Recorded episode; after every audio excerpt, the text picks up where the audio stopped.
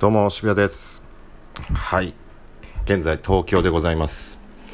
朝飛行機に乗りましてはい。本日キングオブコント2回戦でございましたと。もうあれですよ。怖かった。入り時間間に合うか怖かった。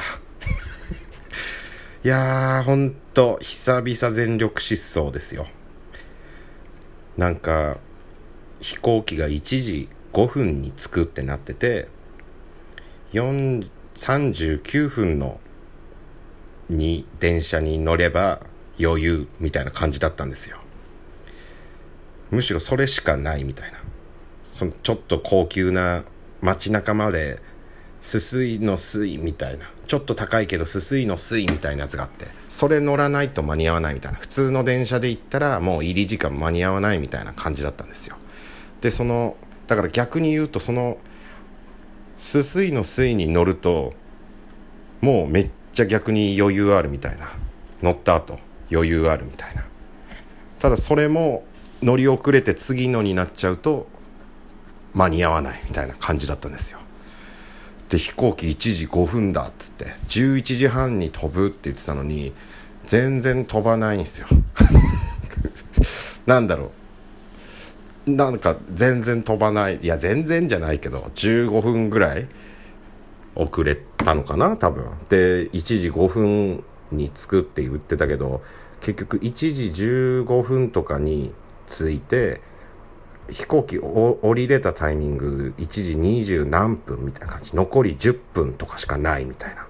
で何せ場所もその乗り場とかもすら分かんないしどれぐらい歩くかも分かんないから全力疾走ですよ。でギリッギリ2分ぐらい2分ぐらい残り2分ぐらいでしたよ。マジで久々走りましたよ。東京で。いやーしかし暑いですね。参っちゃいましたよ。本日あのオペレーターに元札幌吉本の今は直人ランドさんっていうんですかね。ちょっと呼んだことないんで分かんないですけど直人くんはやべコンビ名今のコンビ名ちょっと覚えてないですけれども直人くんにオペレーター頼んで事前に動画を送ってましてこんなんやるからこの音のタイミングで CD ボタン押してねって言ってたんですけど完璧に彼はね事前に予習をしてくれてまして。はい。完璧な仕事でしたよ。で僕割と緊張しない方なんですよ多分こういうんって。まあ練習したいっぱいやったネタなんで緊張しねえなと思ってて本番前もとかも別に割と大丈夫だったんですけどうんものすごいちゃんとセリフ間違ってましたね。まあ多分お客様は気づいてないですけど言うツッコミのワードが違うワードを言っちゃってて言いながら自分で言いながらあ間違ってるって。けどまあまあまあまあまあまあまあバレてないと思うんでいいんですけど緊張してんだ俺と思ってねびっくりしましたよ。偶然ね同じグループにあの斎藤のようなものと村井君のミクロポエジですか？ちょっと読んだことないんで合ってるかも自信ないですけどもういたし。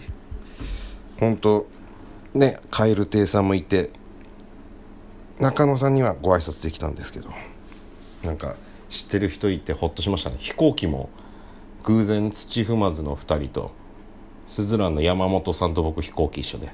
山本さんには挨拶もできてないですよね。このタイミング的に。なんかね区切って入場とか区切って退場とかして。でなんかバスで降りてからバスで移動してみたいな感じじゃないですか。からご挨拶もできなかったんですけどね。まあどうだったんでしょうかね。なんか全日程終了してから結果発表みたいな感じみたいですね。どうなんですかね。手応えとかは分かんないですけどなんか何人かちょこちょこ面白かった人みたいな名前書いてくれてたんではい。とりあえずは良かったかな。ありがたいですよ。こんな見知らぬ土地で。こんな田舎の芸人のこと面白いって言ってくれる方がいる。